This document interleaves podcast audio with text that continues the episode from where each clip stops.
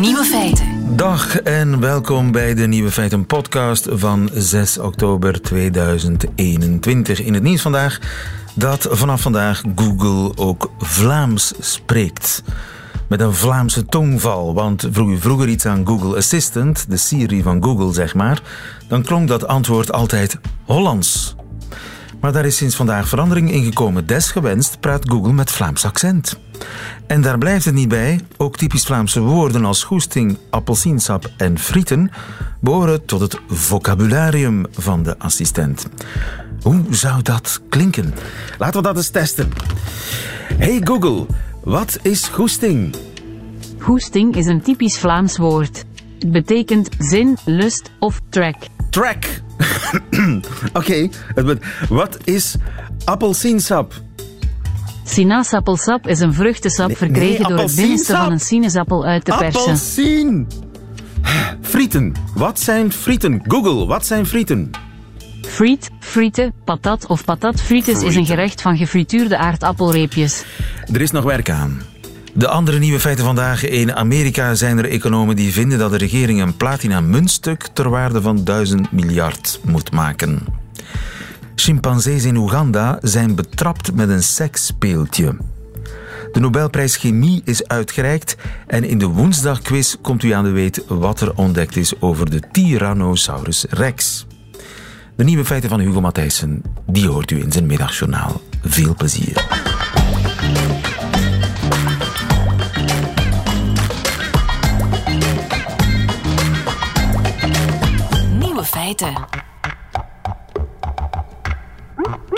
Ze doen het voorlopig niet, maar vorige week waren ze het heel even van plan. De Amerikaanse regering overwoog om een platina munt te slaan ter waarde van 1000 miljard dollar. Ivan van der Kloot, goedemiddag. Goedemiddag. Hoofdeconoom van uh, Itinera, de denktank. Ze doen het niet omdat Biden een noodwet heeft getekend die de shutdown voorlopig heeft afgewend. Dus de overheidsdiensten moeten voorlopig niet sluiten bij gebrek aan geld om het personeel te betalen. Tot december is de regering gered. Maar belangrijke economen, zoals uw collega Paul Krugman, die steunden de idee van de platina-munt van 1000 miljard. Uh, wat is dat? Wel, dat circuleert eigenlijk al heel sterk in het debat sinds 2012 ongeveer. Elke keer dat de Amerikaanse regering in problemen komt, een probleem dat ze eigenlijk zelf heeft gecreëerd door zichzelf een, een, plafond op te leggen van een schuld. Ze mag op dit moment niet meer schuld hebben dan 28.000 miljard. En als ze daar dreigt boven te gaan, ja, dan moet ze heel zwaar ingrijpen. En er is een optie um, die komt uit een heel een achterpoortje uit een wet van 96. Um, en die heeft te maken met wie mag er eigenlijk geld maken. Um, en er is een verschil tussen ja, de, het, de centrale bank en de publieke overheid. Men heeft dat ooit gescheiden om te zeggen van als politici zelf geld kunnen creëren, dan leidt dat tot de ondergang van de natie. Dan gaan die altijd eh, in de verleiding komen om snel geld te willen maken. Dus dat is het voorrecht van de federale bank, de Federal Reserve. En dan komt er inflatie en dergelijke en dat willen we niet. En daarom heeft men dat gescheiden. Nu, er is ook nog wel zoiets als de schatkist.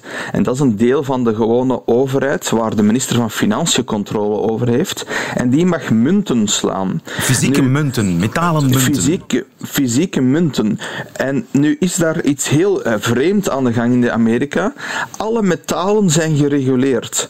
Dat betekent koper, goud, zilver. Dat is allemaal, dat staat in de wet dat je daar alleen maar munten van mag slaan ter waarde van 50 dollar, 25 dollar, 5, 1 dollar. Maar er is één uitzondering in die wet. En dat is platinum. En dat is een soort achterpoortje. En daar mag de overheid eigenlijk een willekeurig bedrag aan toekennen. En dus ook 1000 miljard. En op die manier krijgt ze bizar genoeg voor, voor veel juristen de mogelijkheid om wel gigantische gelden te creëren, wat normaal het voorrecht is van de centrale bank. Dus dat is een truc om door het uh, schuldenplafond te breken, gewoon een muntstuk laten maken van platina waarop gegraveerd staat 1000 miljard. Ja, en dat is uh, een staat die kan zich altijd financieren normaal door het drukken van obligaties. Hè. Die gaat gewoon lenen. Ja. Uh, dat zou elke andere staat doen. Maar in Amerika is er een soort wetgeving die zegt, ja, er, dat moet het parlement altijd goedkeuren dat als dat aan een plafond geraakt. En in Amerika zitten ze bijna aan dat plafond. En nu beginnen terug een aantal mensen te zeggen van, maar waarom gebruiken we niet dat achterpoortje van dat, van dat ja. muntstuk? Maar wie koopt nu zo'n onnozele munt? Ja, dan komt het uh, nog vreemder over, want dat zou dan de centrale bank zelf moeten zijn. Dan zou zij verplicht worden om die munt dan over te nemen. Um, en, daar duizend miljard dollar voor te betalen. Ja, en dan heeft de, de schatkist een soort rekening die ze kan gebruiken bij de centrale bank. Dus iedereen begrijpt, dit is allemaal hocus pocus. Ja, het is echt geld over. Overigens ja, er zijn juristen die dit zeggen dat dat perfect legitiem zou zijn. Er zijn ook uh, juristen die dit ten stelligste beklemtonen dat dit uh, niet zou kunnen, dat dit extreem problematisch zou zien, zijn. En dus dat is ook een soort uh, juridisch moeras waarin men dreigt ja. te verzeilen. En niet alleen dit, juridisch, maar ook financieel. Hè? Want als het zo simpel zou zijn, dan, dan zouden ze wel elke dag platina munten slaan daar in Amerika, toch? Ja, en dat is natuurlijk um, de, de vraag van, ja, politici kunnen gekke dingen doen, uh, maar bijvoorbeeld evengoed wordt er bekritiseerd, ja, die republikeinen die zo extreem uh, dwars liggen in het parlement om dat schuldenplafond niet te verhogen, die doen ook gek. En er is een bekende columnist die zegt, ja, in, uh, die politici die doen gekke dingen, maar die hebben wel het recht om gekke dingen te doen. Dat is nu eenmaal hun recht in, in, het, in ons in maar, ons maar is dat dan systeem. geen risico op hyperinflatie? Want ja, als je onbeperkt geld tovert, dan wordt dat geld gewoon minder waard. Zo simpel is het. Is een simpele economische wet, toch? Ik denk dat, ik, dat, dat in 2012 en dergelijke, die periodes toen deze ideeën ook circuleerden, dat die eigenlijk meer kans hadden gemaakt. Um, omdat er toen minder risico was voor inflatie. Maar nu want je kan wel zeggen, die politici zijn in staat tot, tot heel onorthodoxe zaken, maar ja, als, als de centrale bank voldoende kritiek heeft op dit voorstel, maar ook voornamelijk de minister van Financiën, die is niet zomaar iemand, dat is Janet Yellen. En die dame die was voorheen zelf uh, de gouverneur van de centrale bank. En dus eh, zij weet ook wel dat de huidige situatie qua inflatierisico's niet meer dezelfde is als tien jaar geleden. En dus ik denk dat uh, zij daar toch ook niet zo snel de druk van vanuit ja, radicalere economen, die was er in 2012, die is er vandaag opnieuw, want die willen eigenlijk een soort precedent creëren, zodat in de toekomst dit soort zaken meer kunnen gebeuren. Maar ik denk dat uh, ja, de schatkist, omdat die met name vandaag onder Janet Yellen zit, daar gegeven de huidige inflatieomgeving toch uh, niet mee gaat uh, samenwerken. Ja, dus het risico op inflatie is te groot. Dus die platina munt van 1000 miljard, die komt er voorlopig voorlopig niet. Ivan van der Kloot, dankjewel. Nog een fijne dag. Graag gedaan. Tot ziens.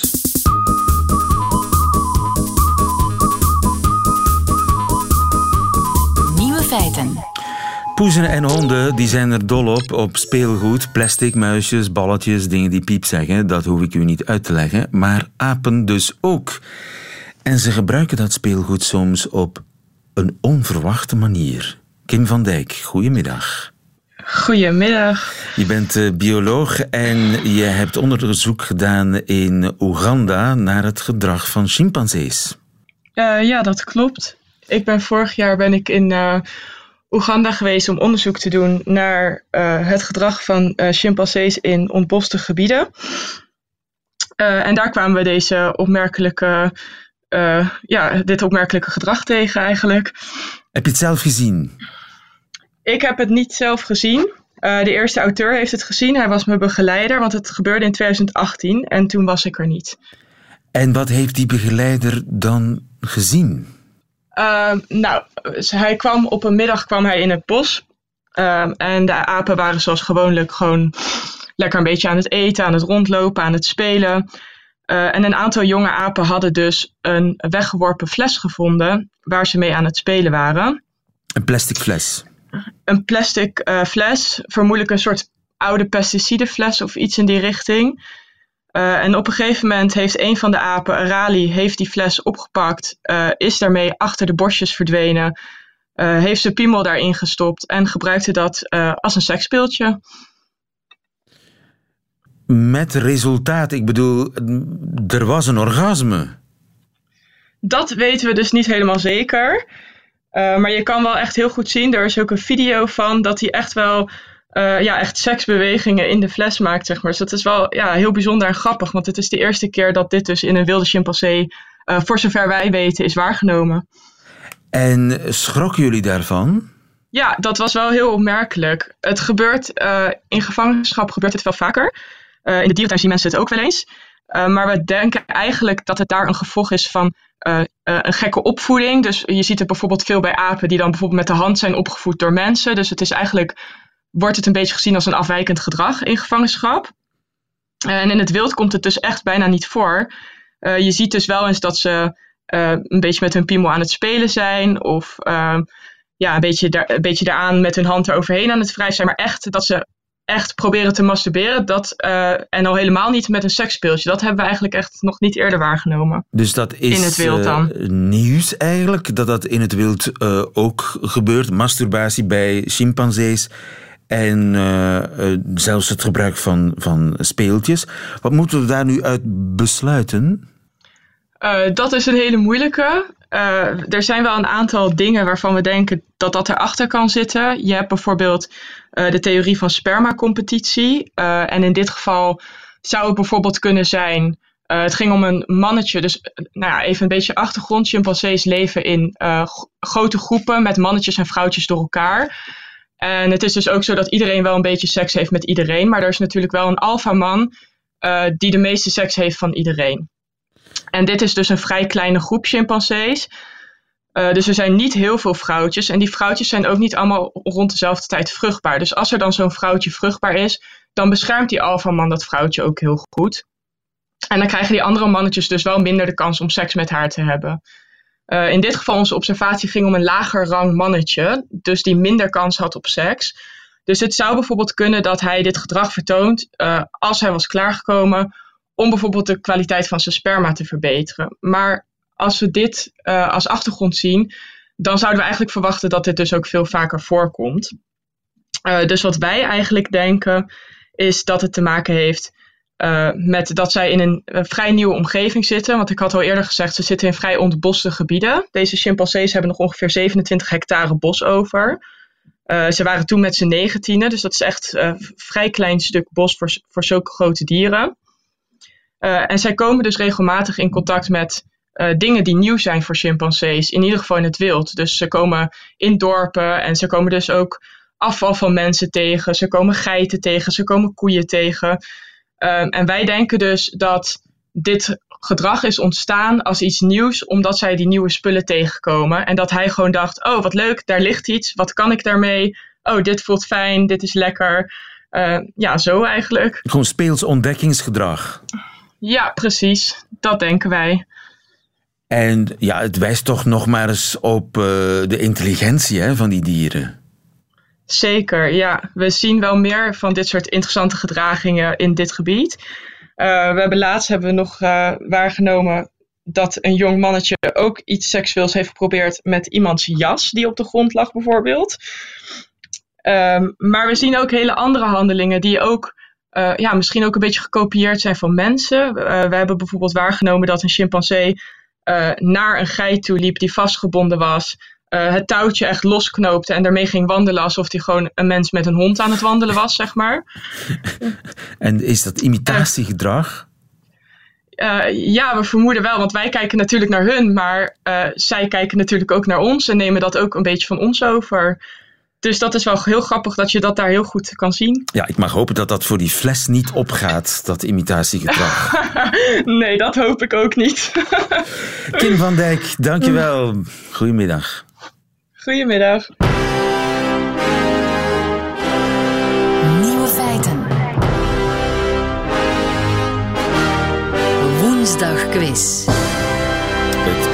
Gaat gebeuren, want eh, Gilles Wijkmans is erbij komen zitten. Goedemiddag, Gilles. Hallo. Gilles, uh, jij hebt weer een pak nieuwe feiten opgedolven om ze voor te leggen aan onze quizkandidaten. We spelen voor een boekenbon van 25 euro die je kunt omzetten tot een boek bij een onafhankelijke boekhandelaar aangesloten bij Confituur. We spelen met Miek. Goedemiddag, Miek. Hallo. Miek Hallo, goedemiddag. Tienen, wat was je aan het doen, Miek? Uh, ik was onderweg naar huis van mijn werk. Ah, en wat is jouw werk? Mag, want ik ben een beetje nieuwsgierig. uh, ik sta in het onderwijs, ik geef muziekles. Prachtig. Dat is heel nuttig werk, Miek. En uh, heb je een instrument of is het solfège? nee, ik heb zang gestudeerd, maar ik geef muzikale opvoeding. Muzikale opvoeding. Wouter, goedemiddag. Goedemiddag. Wouter uit Opgelabeek, wat was jij aan het doen? Inderdaad. Uh, ik was ook naar huis aan het rijden van het werk. Ik sta ook in het onderwijs en je raadt het niet, maar ik geef ook muziek eigenlijk. Hey. Ik, ik, ik, vermoed toch een complot op de een of andere manier hoor. Ik denk dat dit, uh, dat dit uh, hier de geboorte, dat we de geboorte meemaken van een nieuwe complottheorie. Ja, ongelooflijk. Ja, fraude. Maar goed, uh, laten we daar vooral niet uh, op doorgaan. Uh, ik ga jullie kennis dus testen van vier uh, nieuwe feiten. Ik begin bij Miek, want die heeft zich het eerste gemeld. En zolang ze aan het juiste antwoord, zolang ze juist antwoord, blijft ze aan de beurt. Bij een fout antwoord gaat de beurt naar Wouter. En wie het laatste nieuwe feit goed kent, die wint. Dat zijn de regels. En hier beginnen we. Nieuw onderzoek bracht iets verrassends aan het licht over een bepaald soort dinosaurier, de Tyrannosaurus rex. Wat? A. Dat ze hun korte voorpoten toch gebruiken en af en toe op vier poten lopen. Of liepen dus eigenlijk. B. Wanneer ze brulden, die gigantische beesten, klonken ze als een kakelende kalkoen. C. Ze deden aan kinky seks. Miek. Dat is wat anders dan muziekles. Ja, um, ik zou zeggen B. Fout! Wouter, wat denk jij? Goh, moeilijk. Eh, dan ga ik voor het uh, interessante antwoord C. Dat is helemaal goed. Gilles. Het is nieuwe feit, het kon geen antwo ander antwoord zijn. Hè? nee, dus uh, ja, onderzoekers hebben uh, scans gemaakt van 200 T-Rex-schedels en ze zagen dat er altijd bijtafdrukken bij uh, seksueel volwassen dieren waren in het midden van de onderkaak. Wat een redelijk vreemde plek is om gebeten te worden, zeker aangezien de tandafdrukken ook van andere T-Rexen kwamen. En dus hebben de onderzoekers geconcludeerd, ja, dat kan bijna niet anders dan... Dat ze elkaar liefdesbeetjes gaven. Yes. Oké, okay. Wouter, ik uh, ga door met jou voor vraag 2. Een videoopname van een online gemeenteraad in Nieuw-Zeeland is een grote hit op YouTube. Waarom? A. Een gemeenteraadslid kneep een puist uit voor de camera, denkend dat hij uitstond. B. Thuiswerkers die niet gestoord willen worden, gebruiken de video om hun huisgenoten te doen geloven dat ze in een vergadering zitten. C. Mensen met tinnitus gebruiken de video om in slaap te vallen. Wouter, wat denk je? Het is allemaal echt, hè? Uh, ik denk A. Je denkt A. Fout! Aha, het wordt een spannende... Miek, wat denk jij? Uh, ik denk C. Fout! Ja, inderdaad. Het is B. Um, de video is ondertussen 400.000 keer bekeken, wat toch wel veel is voor een saaie gemeenteraad. En dat komt dus omdat thuiswerkers die niet gestoord willen worden, die video opzetten en hun huisgenoten denken van, ah ja, die zijn in een vergadering. Er zijn ook mensen die het gebruiken om onder klusjes uit te komen. Het laatste goede antwoord kwam van Wouter en dus is vraag 3 voor hem. Een van de slechte trollen in de Lord of the Rings films is gemodelleerd naar iets echts. Wat? A. Een rotte appel die de regisseur Peter Jackson in zijn tuin had gevonden. B. Een darmscan van acteur Elijah Wood. C. Het hoofd van Harvey Weinstein. Ja. Ik ga dan toch voor A. Je gaat toch voor. A. Het blijft spannend, Miek. Kom aan, Miek. B. Fout. Harvey Weinstein. Harvey Weinstein, omdat zijn eh, studio normaal Lord of the Rings zou gaan produceren, maar hij had zich ehm, iets te veel gepermitteerd. Hij vond dat heel die Lord of the Rings trilogie eigenlijk in één film gegoten moest worden. En de regisseur van toen, Peter Jackson, was er natuurlijk totaal niet mee akkoord. Uh, Harvey Weinstein had dan gedreigd om Quentin Tarantino in te schakelen als regisseur voor The Lord of the Rings. Um, maar uiteindelijk zijn ze dan naar een andere studio gegaan die wel mee was met het idee van een trilogie. En een beetje als fuck you naar Harvey Weinstein. Dat was nog voor... Wraak. Ja, dat was nog voor heel de rechtszaak waar hij nu voor veroordeeld is. Uh, hebben ze een troll, een ork, specifiek naar hem Ork heet dat, voor de kenners. ork, ja. Een ork in de Lord of the Rings films. Wouter, je blijft degene met het Ja. laatste goede antwoord. Meeste geluk, ja. Vraag 4, slotvraag. Heb je deze goed, dan eh, win je deze quiz. Rusland heeft drie ruimtevaarders naar het ISS gestuurd. Geen gewone ruimtevaarders deze keer. Wat maakt hen bijzonder? A. Twee ervan zijn regisseur en actrice. Ze gaan er een filmscène opnemen. B. Een van de ruimtevaarders is chef-kok en moet onderzoeken welke gerechten smaken in de ruimte. Handig voor als we ooit op Mars gaan wonen. C. Twee van hen zijn flat earthers. Ze geloven dat de aarde plat is en de Russische ruimtevaartorganisatie wil hen een lesje leren. A, B of C? Wouter. Dan ga ik voor B. Fout. Er zit een systeem in deze quiz. Miek. Eh, ik denk A. Dat is helemaal goed. Oké.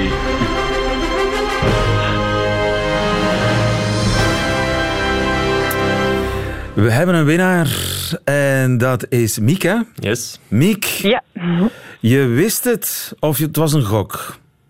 het was een beetje een gok. Twaalf dagen gaan ze daar blijven, die regisseur en die actrice. En het is om enkele scènes op te nemen voor een film waarin een arts hals over kop naar het ISS moet om daar een gewonde astronaut te helpen. Miek Briesen, weet je al welk boek je wil? Oei, nee, nog niet over nagedacht. Ah, maar dat, eh, daar heb je nog tijd voor. Wij sturen die 25 euro naar jou, die boekenbon van 25 euro. We moeten helaas Wouter met eh, lege handen aan zijn eh, lunch laten beginnen, Wouter. Geen probleem. Proficiat aan mijn collega. Voilà, sportiviteit onder muziekleraren Wouter en Miek. Dankjewel voor het spelen. Volgende week is er weer een woensdagquiz. Nieuwe feiten.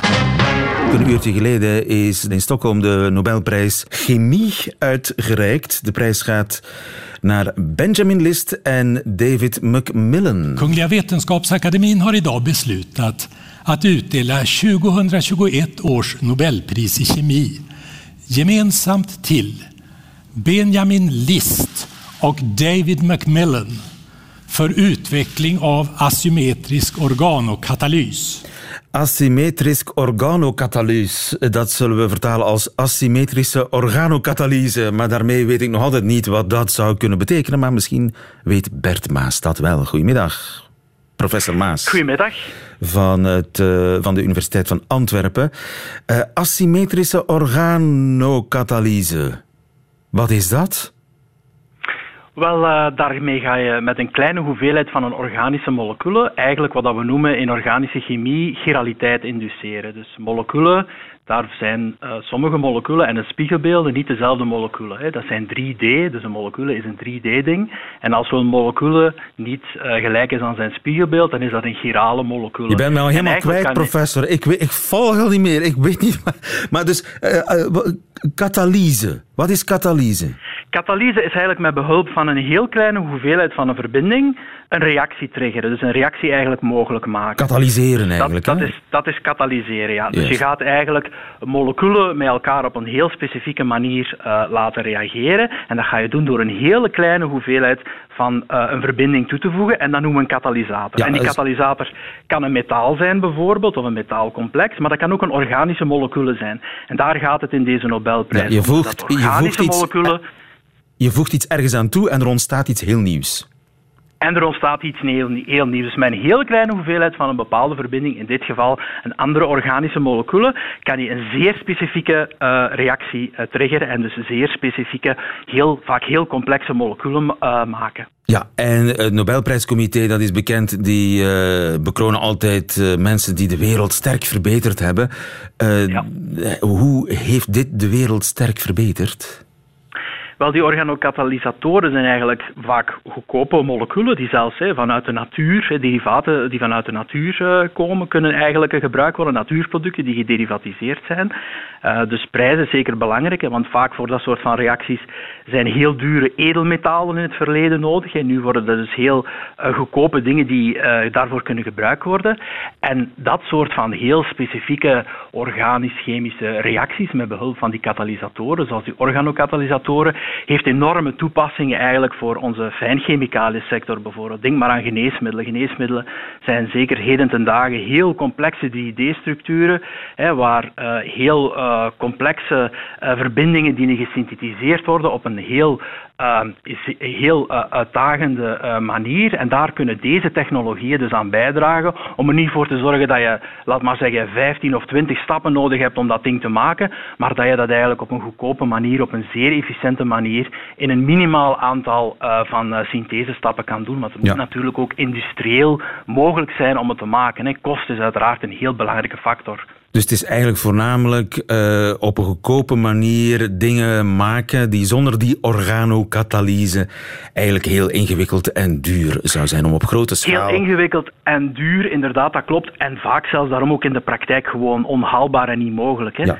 want de katalysator komt uit de natuur, is iets, is iets uh, beschikbaars. Wel, dat kunnen, dat kunnen artificiële, dat hoeven geen natuurproducten te zijn, maar de natuur is eigenlijk een bron. Hè. Ik heb in het begin gesproken over chiraliteit. De natuur is eigenlijk een bron, heeft een bron aan moleculen, zoals uh, suikers bijvoorbeeld, de, de aminozuren. Dat zijn chirale verbindingen. Dus eigenlijk levert de natuur ons al natuurlijk chirale moleculen, die niet gelijk zijn aan een spiegelbeeld, zoals ik daarnet uh, al verteld heb, maar dat is misschien een beetje verregaand. Maar die, die levert ons eigenlijk die verbindingen al uh, die we uh, door kleine variaties of zelfs als die moleculen op zich hè, kunnen gaan gebruiken als die katalysatoren. Ja. Dat is een enorme kracht. En wat kun je daar dan allemaal op grote schaal goedkoop mee maken? Bijvoorbeeld? Oh, je, kan daar, je kan daar geneesmiddelen, zelfs heel eenvoudige geneesmiddelen, zoals ibuprofen bijvoorbeeld, dat we allemaal kennen, dat, dat, dat bevat eigenlijk al virale ja, dat bevat eigenlijk al een chiraal koolstofatoom. Dus dat, dat moet je eigenlijk al gaan, gaan uh, met behulp van, van katalyse. Eh, organokatalyse zou je uh, kunnen gaan, uh, gaan gebruiken. Eh, maar dat wordt dus bijvoorbeeld gedaan met metaalkatalyse nu. Dus dat, kan dan, dat kan dan door organokatalyse gedaan worden. De sportschoenen dus die ik draag? Uh, daar zitten geen chirale moleculen in, denk ik. Dus dat zijn, zijn, zijn, zijn, zijn polymeren. Het zal er meer gaan uh, om zeer complexe, zoals geurstoffen bijvoorbeeld. Hè. Uh, geurstoffen, dat is een belangrijke industrie ook. Hè. Daar kunnen ook heel complexe moleculen in zitten, mm. die ook die chiraliteit hebben. Hè. Dus zoals ik daarnet al heb uitgelegd wat dat is. En, en dat soort van verbindingen kunnen ook gemaakt worden. Dus het is dus vooral voor de meer complexe uh, verbindingen, uh, fijnchemicalen zoals we, dat, uh, zoals we dat noemen, die dus die, die zogenaamde chiraliteit bevatten. En is het ook een vergroening van de chemie? Wel, dat is het eigenlijk sowieso. Hè. Als je iets efficiënter kan, dat betekent in minder stappen, dat betekent dat je minder afval gaat produceren.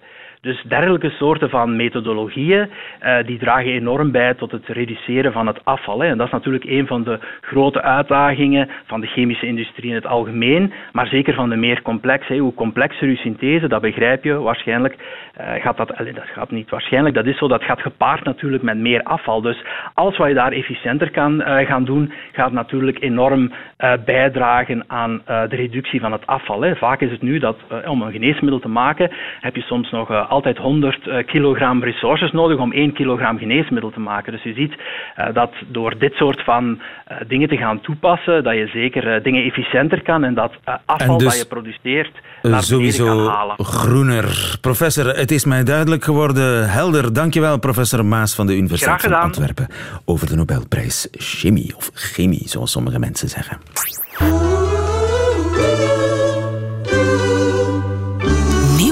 Feiten. En dat waren ze, de nieuwe feiten van vandaag, 6 oktober 2021. Behalve die van Hugo Matthijssen. U krijgt ze nu in zijn middagjournaal. Nieuwe feiten. Middagjournaal. Het is u misschien ontgaan, maar sinds maandag heeft dit huis, de VRT, dus een nieuwe directeur. Het betreft een directeur voor de directie Connectie. Die man, Tom Peters, wordt dus de directeur Connecteur. Prachtig toch, en dat net in de week van het Nederlands, die door de openbare omroep welig wordt meegevierd. Wat doet zo'n directeur Connecteur binnen de directie Connectie? Dat is niet helemaal duidelijk. De man moet digitale kanalen en VRT-merken ontwikkelen en VRT-content zo impactvol mogelijk verspreiden. Dat van die content kan ik helemaal volgen. Ik lever die zelfs af en toe persoonlijk aan. De eerste keer dat iemand van de VRT je zegt dat ze nog wat extra content nodig hebben, kijk je daar vreemd van op, maar dat went heel snel. En dan lever je content die dus door de directieconnectie zo impactvol mogelijk wordt verspreid. Maar dat zo impactvol mogelijk vind ik een zwaktebod. Vroeger hoorde je soms het moet bonk erop zijn. Zo impactvol mogelijk is toch wat anders. Als je er dan kilometers naast schiet, kun je altijd nog zeggen dat impactvoller nu eenmaal niet mogelijk was. Maar ja, dat is natuurlijk gemakkelijk gezegd als je niet op de stoel van een directeur-connecteur zit. Ik zei het al, de directeur-connecteur heeft een vage opdracht. Want ze hebben het over zijn centrale missie, die ik net feilloos heb beschreven. Maar waar een centrale missie is, daar heb je ook een perifere missie. Dat lijkt mij tenminste toch logisch, maar daar hoor je niks over. Is dat misschien een geheime opdracht? Dat weten we niet. Dat gaat nu eenmaal zo met geheime opdrachten. Maar goed, hoe moet die man zijn opdracht precies vervullen? Ook dat staat te lezen in het artikeltje op de VRT nieuwssite. Hij zal data-gedreven werken. Ik heb het voor de zekerheid even opgezocht. Data zijn gewoon gegevens. Die man moet dus gegevensgedreven aan de slag. Toch mooier dan datagedreven. Zeker in deze taalweek. De directeur-connecteur zal zijn medewerkers aansturen. Over bijsturen wordt niks gezegd en dat vind ik goed, want wie goed wordt aangestuurd hoeft helemaal niet te worden bijgestuurd, laat staan weggestuurd, want dat krijg je vroeg of laat. Als dat bijsturen niet meer helpt, natuurlijk. Dat aangestuurde team zal de content waarover spraken bij een nieuw en vooral jong publiek brengen dat de media anders wil beleven. De VRT staat er goed voor. Dat lijkt mij duidelijk. Ik hoop dat de nieuwe directeur-connecteur goed zal functioneren, voldoende delegeren, waar nodig optimaliseren, feedbackmomenten implementeren, targets realiseren, superviseren uiteraard, flexibiliseren, creatieve input honoreren, evalueren en herevalueren en natuurlijk ook hier en daar wat implementeren. Nee, de tijd dat de VRT iets had van een muf ministerie ligt al even achter ons. Zo, ik ben blij dat u mijn content op een of ander mediaplatform heeft kunnen consumeren. Tot morgen.